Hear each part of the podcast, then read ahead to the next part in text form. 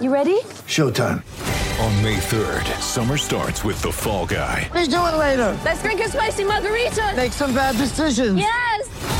Audiences are falling in love with the most entertaining film of the year. Fall guy. Fall guy. Fall guy. That's what the poster said. See Ryan Gosling and Emily Blunt in the movie critics say exists to make you happy. Trying to make it out? Nope. Because I don't either. It's not what I'm into right now. What are you into? Talking. Yeah.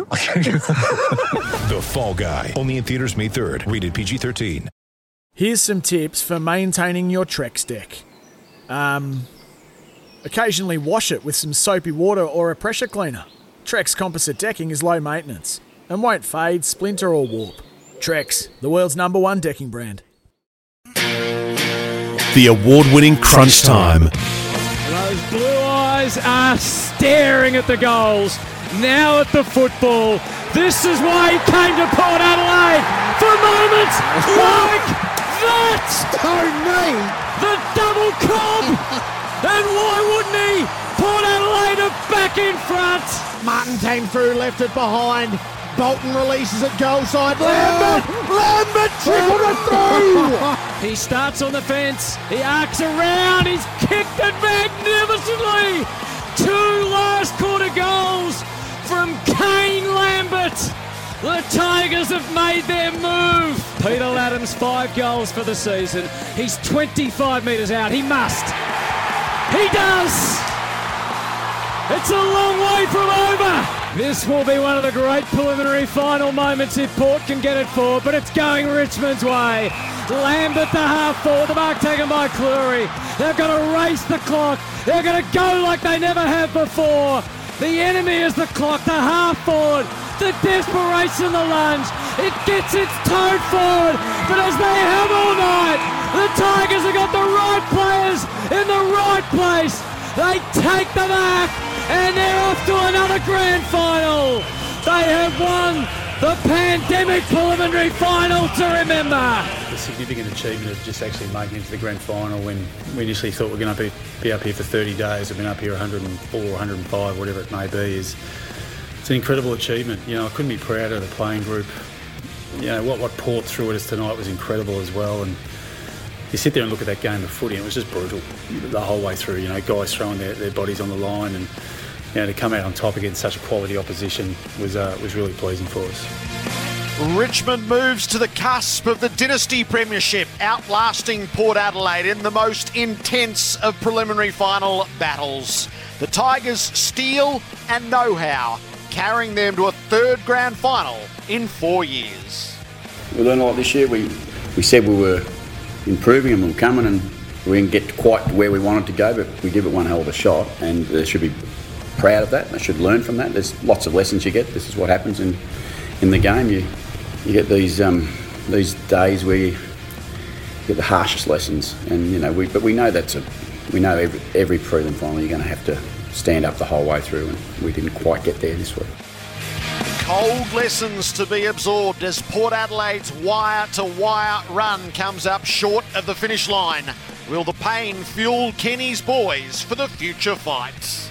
The thing you can't get caught up in is the result and the prize at the end of it. You just got to focus on every minute of the game, just doing the right things, and then hopefully looking up at the end of the day and you've done enough of those moments right that you've you're positive on the scoreboard. They're generally games that you have to fight to the death, so uh, we just got to be ready for that and look forward to the opportunity. It's not something we fear. You'd have to be a fool not to be aware of the stakes and the repercussions and the disappointment that we would all face if we don't get the job done.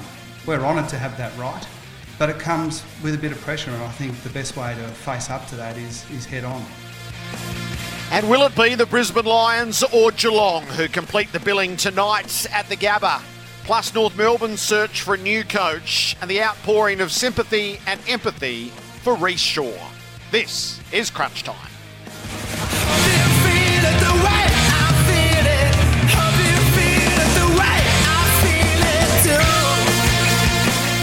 Richmond versus who after a breathless night at Adelaide Oval. This is the preliminary final edition of Crunch Time for Cleanaway, Stockdale and Leggo and McDonald's. The Monopoly game at Macca's is back. Gerard Whateley with you. Kane Cornes is with me. Kane, it was a night for elevated heart rates. Has it settled? Have you come down?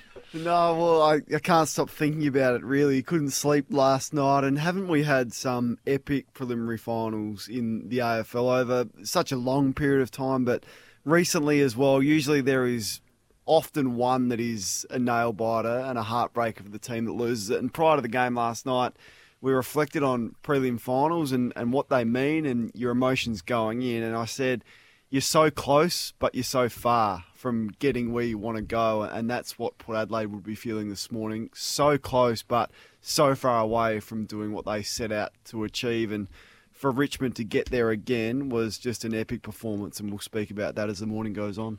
Where does your mind keep going to? So I had to.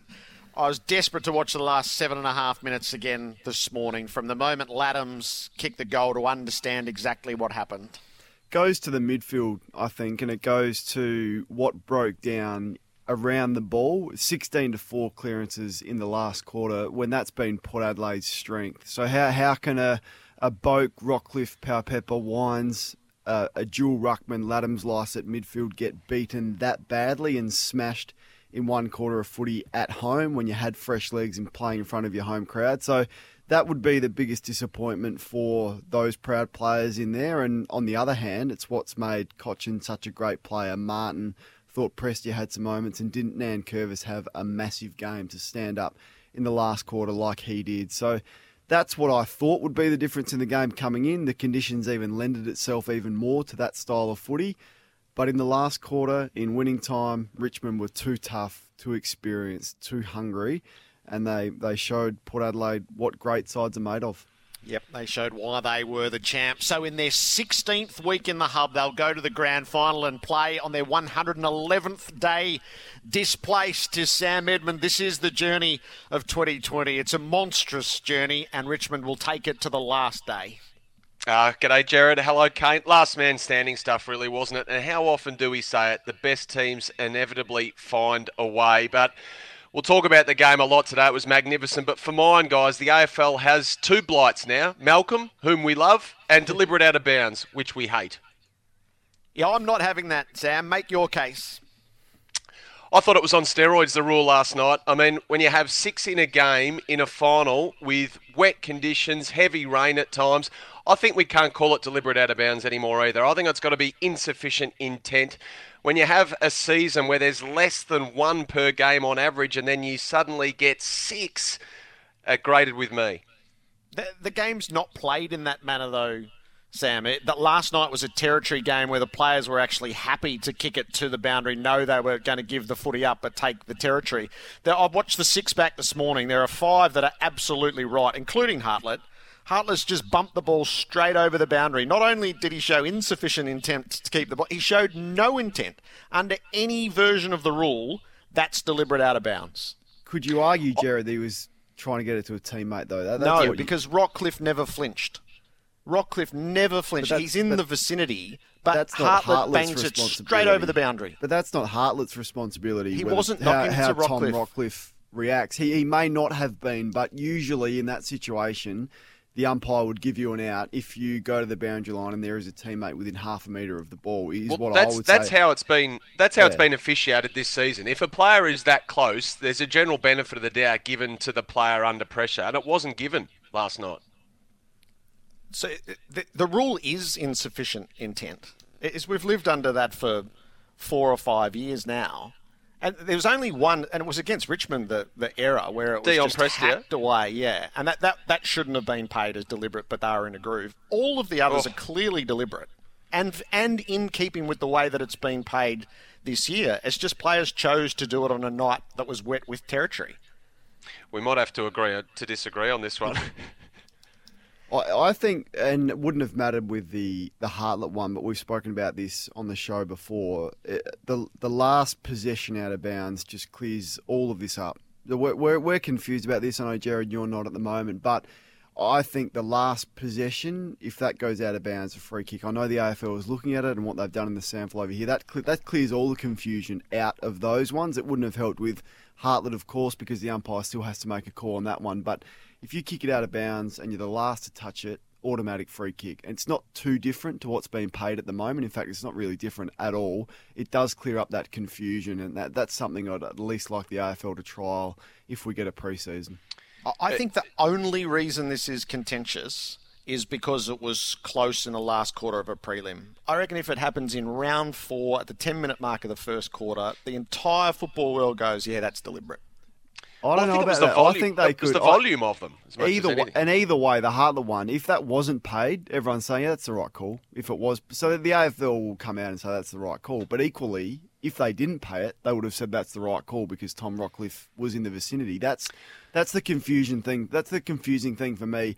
If he didn't pay it. And the AFL asked about it. They would say, "Oh no, that, that was the right call because Tom Rockliff was half a metre away from the ball, and you could argue he was trying to get it to him but it was paid, and now they'll say, no, that was the right call because it was his intention to go the boundary line. That's where I get frustrated. The AFL would never come out and admit they got the wrong call, either way, whatever way it was paid. Well, former umpire boss Peter Schwab last night on Twitter said the umpire had no idea. Gerard Pearce Hanley went as far to say it was the worst decision of the year in his tweet that he has since deleted. So it's certainly a talking point. Yeah, uh, he knocked it directly at a right angle to the boundary. That gets paid. So we'll all agree to have our differing views across the football world on that. The last seven minutes and 26 seconds, Kane. So Ladhams kicks the goal that makes it a four point game. And then this is it. Is Port Adelaide work five front half turnovers, which is their game, and they give up five intercept marks to Richmond. They were mm. headless with the ball in that last seven minutes and 26 seconds. They structurally behind the ball they held up, but when they had the ball, the circuit they were overwhelmed. Gary Lyon used the word they were overwhelmed by the circumstances. They chased the scoreboard desperately when there was still time. They couldn't get a single shot at goal in the last hmm. seven minutes and 26 seconds. It, it broke down, and I- think it broke down also because the forwards were working so hard to get out and, and empty out of their forward 50 to defend when Richmond were going forward. And at times you look up and Richmond are having a shot. I think there was one point where Jack had a shot late from outside 50. Dixon's on the goal line. The amount of uh, coverage that he had to uh, get, the amount of grass he had to cover was extraordinary, which meant that he couldn't get back and reset as a forward. And it just allowed Richmond to set up so cleverly behind the ball, and that's where the experience came in. And you're right, Port Adelaide did lose all composure. There was nothing different. They didn't, you know, try a, a kick along the ground that they've tried before against West Coast when McGovern's been dominant. Just to try and surge the ball forward at ground level, they kept bombing it in the same way over and over again, and they really did lose composure. And that that speaks to an inexperienced side and a side that was chasing the win rather than methodically working through it and making good decisions like they have done for most of the year. So, look, you go to the tape and there'll be so many mistakes. I mean, from from both sides really, but particularly from Port Adelaide because if you give them the amount of advantage on inside 50s before the game, you're playing at home in the week off, you just have to win that game. There's no excuse not to win that game, but they broke down in that last seven minutes, as you explained. And Richmond's system was was superb. It, it held up. So the intercept marks were short, broad, Nankervis twice, and then Lynch at the end. There were there are two. If you've got the game, it's on Fox at the moment. It, there, there are two sort of symbolic moments. Three forty-eight left on the clock. Byrne Jones works the front half turnover. He goes short to Boak, and Boak has nothing in his mind other than the goal square where it's three on two against and Vlastuin's the spare.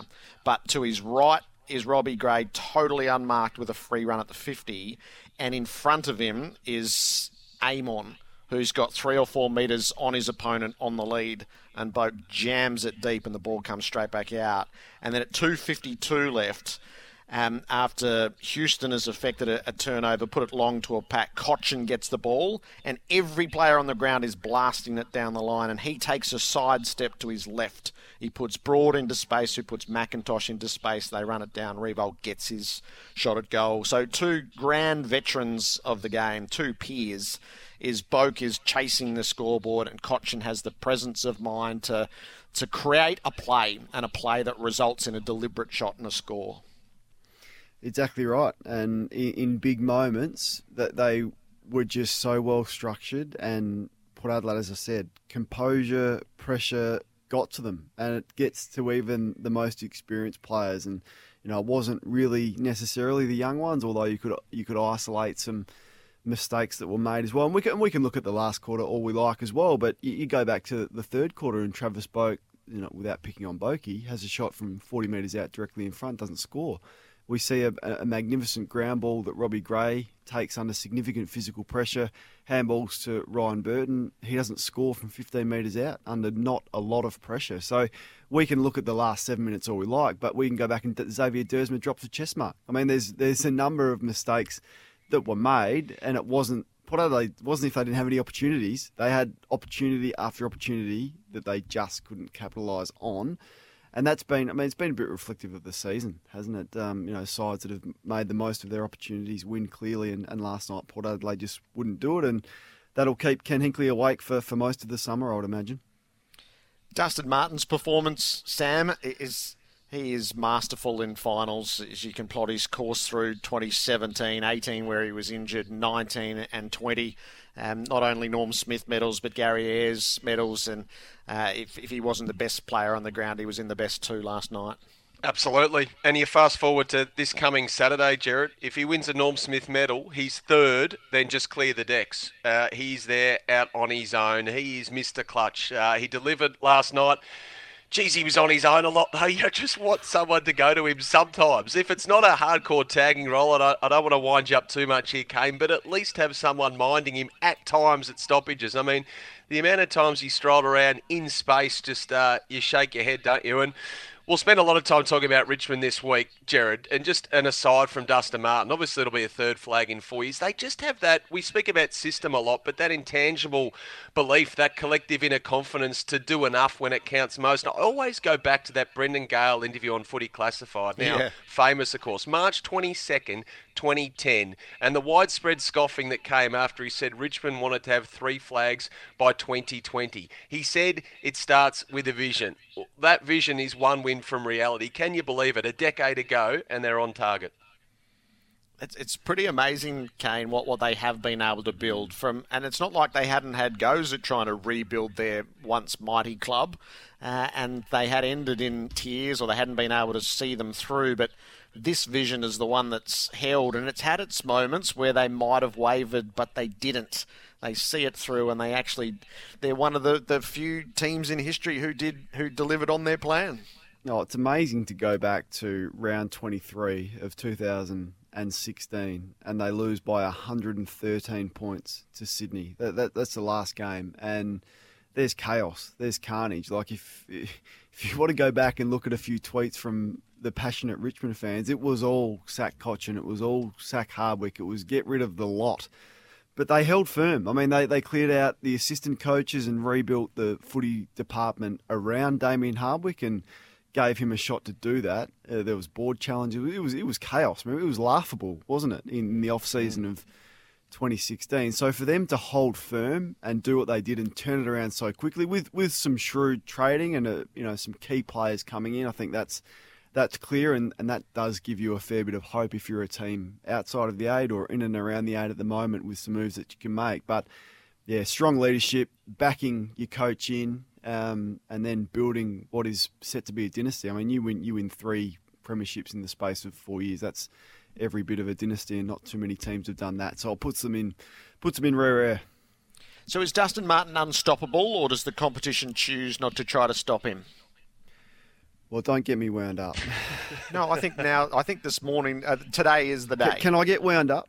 Yeah. Yeah. Can I get? So I, I sit back and I hear teams asked about Dustin Martin, and whether it's Dustin Martin or whether it's Lachie Neale, but let's say it's Dustin Martin because he's the best finals player. Perhaps you know Luke Hodge's in the conversation, and you know, you know maybe before my time, Leigh Matthews and players like this. But he's as good a finals player as we've ever seen. And I hear the captain of Port Adelaide asked during the week, "What are you going to do with Dustin Martin?"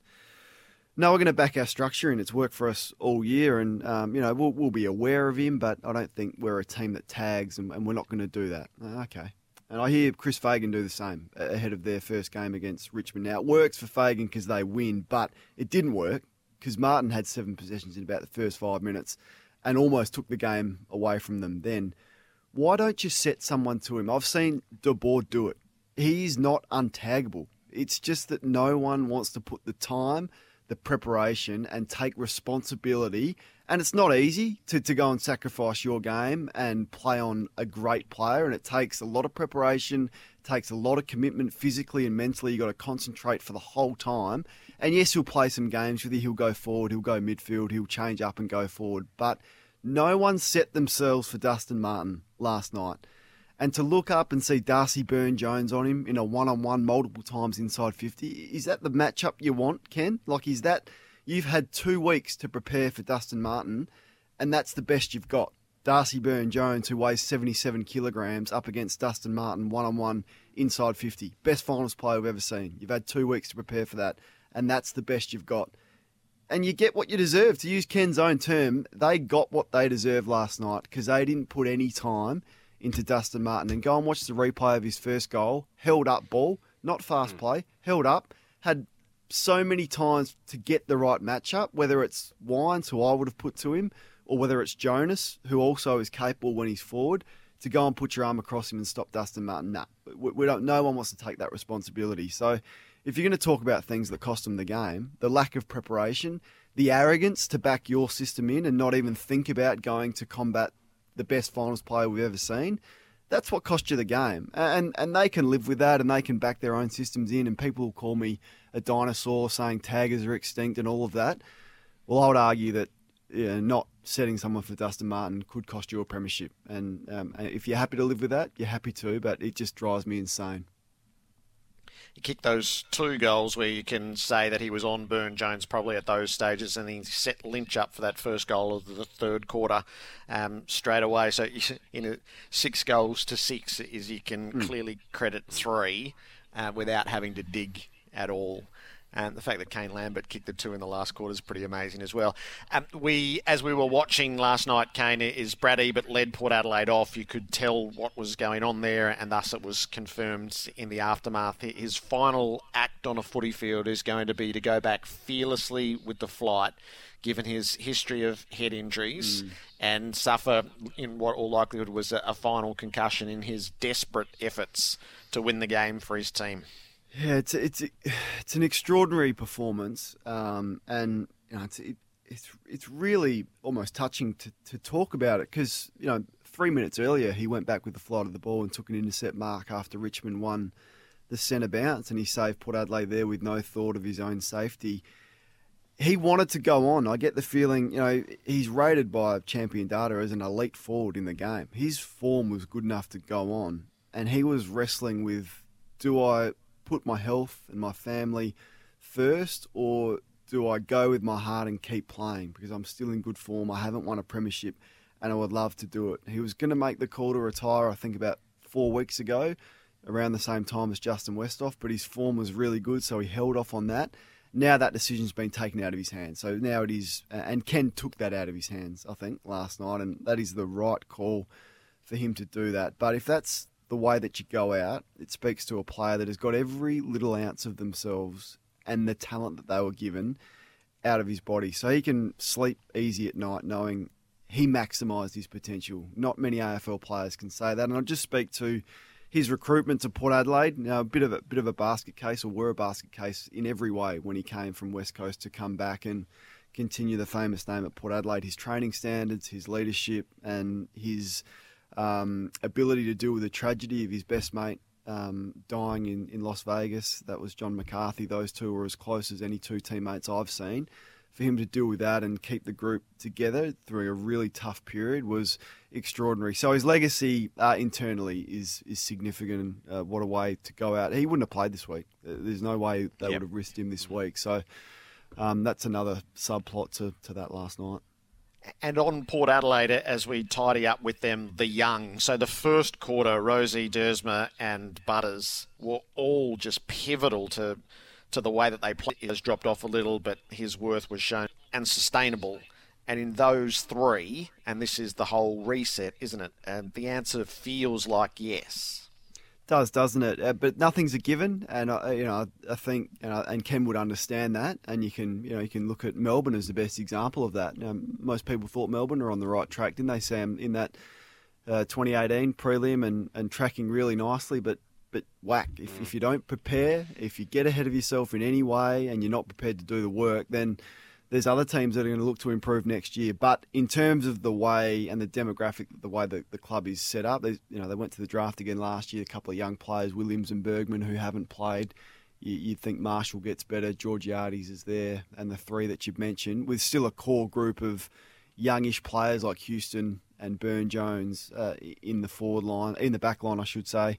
Um, yeah, they they they've got all the pieces. I'd like to see them still be, you know, reasonably aggressive in the trade period. I, I think a, a big key defender would be of priority, and also some midfield support um, with the aging midfield. Boak, Gray, um, Rockliff not getting any younger, so I still think there's some pieces that they can add. And they say they've got salary cap room, but he's done a remarkable job, and it's you know most Port Adelaide people will be pretty proud of their performance this year.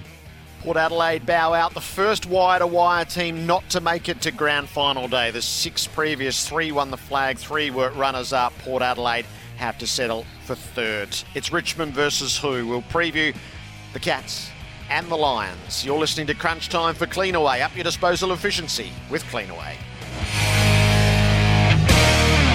We gather between preliminary finals. Richmond at the Adelaide Oval last night over Port by six points in one of the more intense preliminary finals you would ever witness. And then tonight at the Gabba, the Lions host Geelong for the right to meet next Saturday night. You're listening to Crunch Time for Cleanaway, Stockdale and Leggo and McDonald's. The Monopoly game at Macca's is back. Gerard Whateley, Kane Cornes and Sam Edmund with you. At 5 o'clock yesterday, North Melbourne released a statement to its members and thus informed the broader football community of a story that was well known behind the scenes, that Rhyce Shaw, the senior coach, was on extended personal leave and had been since the season closed. And with that came the realisation that he is unlikely to return to the senior coaching job. Sam, you researched the story across a couple of weeks, and at the request of the club, it, it had been kept private while Rhyce dealt with his personal issues. North Melbourne made it public, and that, that realisation which you brought to us last night has progressively dawned that his time coaching North is at an end. Yeah, and just with that statement, you're right, and a lot of uh, members of the media are um, uh, choosing or um, perhaps sensibly not reporting on this in any way, shape, or form, given the sensitivity. And in fact, it took North Melbourne quite a while to find the right wording in that statement yesterday. Having said that, I think most parties, uh, Gerard and Kane, somewhat relieved that it's out there now. Damien Hardwick calling him an incredible person, and um, people like him are great in the industry, and both he and Ken Hinkley wishing him a speedy recovery, and that the coaching fraternity will wrap its arms around Rhyce Shaw. Make no mistake about that.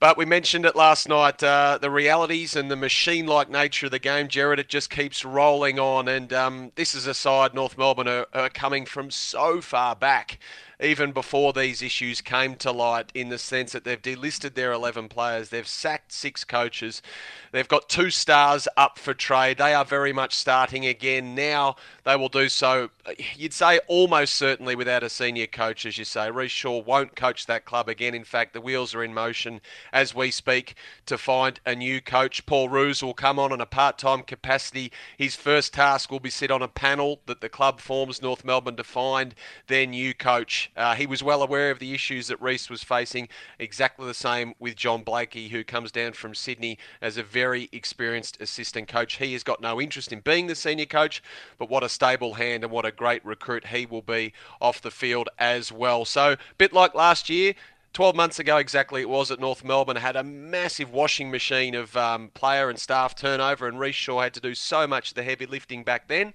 well, I think they're about to go into another trade and free agency and possibly draft period without a senior coach in place, Gerard there are a lot of questions that this raises, and some of them are for down the track, and some of them are for for people like Terry Wallace, who, who we'll talk to tonight. And Terry had explored earlier in the season just the, the nature of coaching as it is right now and the, the toll around that. From, from North Melbourne's perspective, Kane, as my mind's drawn to a few questions, is how thoroughly did North Melbourne hmm. evaluate its its senior coaching candidate. They didn't run the process in the conventional way. It felt like they probably skipped a few steps. Did North Melbourne adequately support Rhyce Shaw during this season? It's hard to make the case that they did. Their first move on the downsizing was to make redundant the defensive coach and the forward coach, which was a path that no other club had taken. The environment around the hub was tremendously challenging because as the season went on, it was really clear to staff members that they weren't going to be in employment with North Melbourne beyond the end of the season, and then the same for players. So as the losses mounted, the despondency set in for players who well knew, and and that came within the first 24 hours when 11 of them were were shown the door. It it actually it was. It's been a chat. I don't think we fully understand the challenges of the hub, and yet, in North Melbourne's instance, it would appear to have been wretched with all of those circumstances intertwining. Uh, all of that that you, that you said, and so many questions need to be raised and answered by the club at the appropriate time. Now, I'm reading this morning that you know how much of a workaholic he was, Rhyce Shaw, to the point where the club had to tell him to pull back and take some time off. Did did they identify that prior to announcing him as senior coach, and almost the red flags whether you know his personality was suited to being a coach right now? I mean, really young coach, and that, and that's why I just think there's going to be um, more of a, a, push to go with the Brett Ratten style coach more so than the young, inexperienced. Now, most clubs are different and they'll go their own way, but coaches that have had the experience and longevity in the game and have coached their own teams at whatever level, be it SANFL, WAFL, VFL. Um, and that have been in the system for a long time, I think are going to be more attractive to clubs now with, with the latest examples. You know, even even a young player like a young coach like uh, Ben Rutten, you know, you you have your nerves about how he's going to cope with the massive pressure that's coming on the Essendon Football Club this year. So yeah, it's it's brutal, isn't it? And I just think that um, the coaches that have had the experience, I'm seeing Michael Voss has been linked. Um, you would think coaches like that are going to really appeal to clubs looking for a new coach. How big's the next six weeks for North, Kane, in trying to find their way? Well, I, like where do you start? So I think the the first point is to get the coach that is going to be there, and and to make the, the brutal call on Rhyce whether you know, whether his time as senior coach is up. Now we all are assuming that's going to happen, but until you hear it from the club, and it's a it's a bit of a big bridge to cross because you can't seriously attract players or even even go to the draft and, and pick young players coming. I mean, how would the parents of young recruits feel going to North Melbourne at the moment with no coach? I mean, who's looking after your son? So that's the first thing the club needs to do is make a call on the coach, announce it publicly, and go with the coach that's going to be there. And then you can start making the calls on the list and, and what you're going to do from there. But I mean, you were you were question well, you were um, rightly having a think about the long term future of the club, and, and, Tasmania will be in play again. Gerard, can can I get your thoughts on that? Because yeah, so you know, that there's an North undercurrent.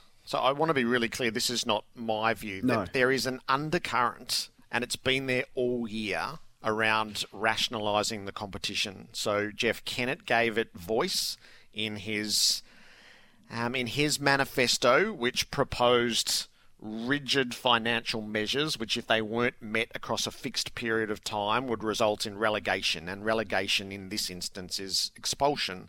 And then at the president's meeting, as Caroline Wilson said on Footy Classified on Wednesday night, Andrew Pridham, right at the end of that meeting, and without it being flagged and without prompting, raised the notion of an independent review. And then Andrew was quoted in Caroline's piece this morning in The Age, referring to the South Melbourne scenario of 1982. And can, his quote concludes You can stick your head in the sand and pretend it's not an issue, or you can face up to scrutiny and accountability. So, and uh, Caroline's got a, a, set of presidents who have come in behind Pridham's call for an independent review, and there is a suspicion that it would be um, to to remodel the competition. Yes, there might be some talk around grassroots and that, but mm. this is really about the financial state. I believe Jeff Kennett followed up that meeting with a message to his fellow presidents talking about hoping for a time when there were no assisted clubs, no need for assistance for clubs, and that sort of belies the business model. It belies the the foundation stone that is the, the finances of the competition. So this is the backdrop at which North Melbourne finds itself in its most parlous moment. So my question is, will there be as much tolerance for uh, the bottom out five, six years down the bottom as Carlton has just gone through, as there was, was waiting for the Blues to come good. And I think if you read the mood from some presidents who are now bolshy enough to say it publicly without putting North Melbourne in the frame, the answer to it is there won't be a level of tolerance. Is Pridham has said on the record, face up to scrutiny and accountability. That's where my worry for them comes from. So the Tasmania link was initially a 19th license, but you're saying that, that that's off, that's not happening. Um, there definitely won't be a 19th license. So Tasmania's push, and the Premier gave mm. voice to this just once, but I think this will become a strategic move along the way, is to offer safe harbour to the 18th team. Mm. And yet, publicly, the AFL Commission, Gerard, remains steadfast. It's oh, 18 in and 18, 18 out. 18 out. And it will be. It will be 18 out because we come out of it next year, don't we, Sam? Yeah. So they'll live well, that mantra. Yeah. But I just want. So I don't think the AFL's particularly keen on the idea of an independent review. I, I, think they made that relatively clear as that meeting closed, but now there's this groundswell, and it's not every president. I don't think it's even a majority, but to hold an to hold any sort of independent review at bay, it, it will be an interesting position to take. Mm. And if you do it, it's hard to imagine that the shape of the competition is not actually the heart of it. And that, as I say, there's there's an undercurrent that's been there right through this COVID period of rationalisation, and it's the worst possible moment to be in such a parlous state. Yeah. Yeah, hundred percent agree. Hundred percent agree on all those things, and, and not all the full facts have come to light, and maybe they never will with North Melbourne, and perhaps that, nor should they. But it is hurting them on the recruiting front at the moment. I'm not sure Michael Voss to answer the question for coaches, Gerard, is so keen on the position from the conversations that I've had. But I just wonder, Ross Lyon, good friends with Paul Roos, of course, he's worth a call for sure. Is it a good job to take, Kane? Oh, they are about to spend a serious period of time in Nowheresville. Yeah, it's it's well, it's like starting from scratch with the Giants, but without all the advantages afforded to you, isn't it? I mean, that that's what it is, uh, and a, and a mess off the field. So it's it's as tough as job as you're going to get. That that's why I'm saying the coaching call has to be made because to attract a senior coach of the caliber that needs to go there, you need time, and you need. I would want a four year contract as a coach to go there, but you can't give a four year contract out if Rhyce Shaw is still the coach. So this is the this is the really hard and almost the elephant in the room, isn't it? With with Rhyce, and uh, it goes without saying we're so sympathetic, and his his mental health is of most importance. But to move the club forward, you're going to have to get a great coach, and you're not going to get a great coach by saying, "Well, you're coming in, but Rhyce is still the coach. He may come back, he may not." It, it's it's just an absolute mess. and right Gerard, what a baptism! Sam. What a baptism of fire, just quickly, it's been for someone like Brady Rawlings, who's come across in his yeah. first year as a general manager of football, and we're told he's resolute, he's locked in there, he's uh, unwavering. But what a baptism of fire it is for this man who has come from the most stable of environments in West Coast back to the club he represented so well. And boy, it's blown up in his face as well if you run it all the way through, as the rationale around Ben Brown that was given was that he doesn't fit the game style, well, it will be a different game style under a different coach. And that sort of goes to you have to get some sort of stability as quickly as possible uh, in a volatile scenario. The Tigers are flying right now. They're on their way back from Adelaide to Queensland, back into the hub, where in their 16th week it will culminate with an appearance in the grand final. They'll have packed their gear in their Samsonite business bags, work from anywhere with a Samsonite tonight business bag. On crunch time, we will view the Cats and the Lions next. We'll take a look. Essendon have got a formal review. That is coming, and the Adam Treloar scenario, which has caused great intrigue the longer that the week has gone. This is crunch time for Beaumont Tiles, exclusive bathroom packages from Beaumont's four grand the lot and Identifiber, specialising in asbestos, mould, air quality, and environmental services. Kane, when you think about tonight at the Gabba, what's uh, where does where's your mind drawn? Oh, th- it's such an interesting contrast, isn't it? You've got Geelong, who their recent uh, performances in prelim finals since 2011 has been, well, they've been on the wrong side. Is it the time where they have a breakthrough for the likes of, you know, Gary Ablett and Dangerfield and the storylines there, the Selwood legacy grows, or is it the young Lions to upstage them? The language out of Chris Fagan's been almost, uh, has intrigued me a little bit this week, almost to the point where he's not expecting his side to win. If that's fair, he sort of said, "Well, we'll see how we go." To paraphrase it, paraphrase him, if we're good enough, we're good enough. But in the end, we've overachieved this year. Uh, it, that that has interests me. I would think they are in the box seat to win this game. Now, a week off, I know that didn't help Port Adelaide, but young side, fresh legs, dynamic midfield who are flying, and a really solid defence, and they're in good form. They're playing at home and have done all year. So, I would have expected a bit more um, optimism out of Chris Fagan. But um, yeah, I, I, just hope for a cracking game. Have you got a leaning? I think Brisbane for me. I, I think you know their, their small forwards are, are really going to challenge Geelong's aging defenders, and um, Matthew Scarlett has spoken. He controls Geelong's defence how he likes the bigger bodies and the stronger defenders. With that comes you know a bit of a lack of leg speed back there. You know Henry, Kolodjashnij, Henderson, Taylor. You know Stewart's not quick. So that I, th- I, think they can challenge them there, Brisbane, with, with Cameron, with Zorko, with Rayner, uh, and the youngsters they've got in that forward line will, will, be a challenge for them, and the midfield is flying. So, I, look, I think Brisbane for me, but I said Port Adelaide last night. So, yeah, what do you think? Eh, oh, I can't wait for it. I'm going to sit out of Tippy and I just can't yeah. wait for it. Sam, a couple of our rapid fire questions for Rapid Tune. They'll keep you moving. rapidtune.com.au. Out of Essendon's board meeting on Thursday night comes a review. So Saad was the bellwether. This was the moment that, that has caused the questions to be asked a real cultural problem, I reckon, within the playing group this year, and this is where you get to the nub of it, Gerard. I mean, the coaching handover just hasn't worked. So you had players there. Uh, if the the tail was wagging the dog, it was in the sense that there were a collection of players there who just what some teammates will tell you did what they liked. They weren't willing to perform the role for the team. And in Ben Rutten now taking the reins and seeking to address this has been a massive part of it, and um, sometimes an uncomfortable part of it too.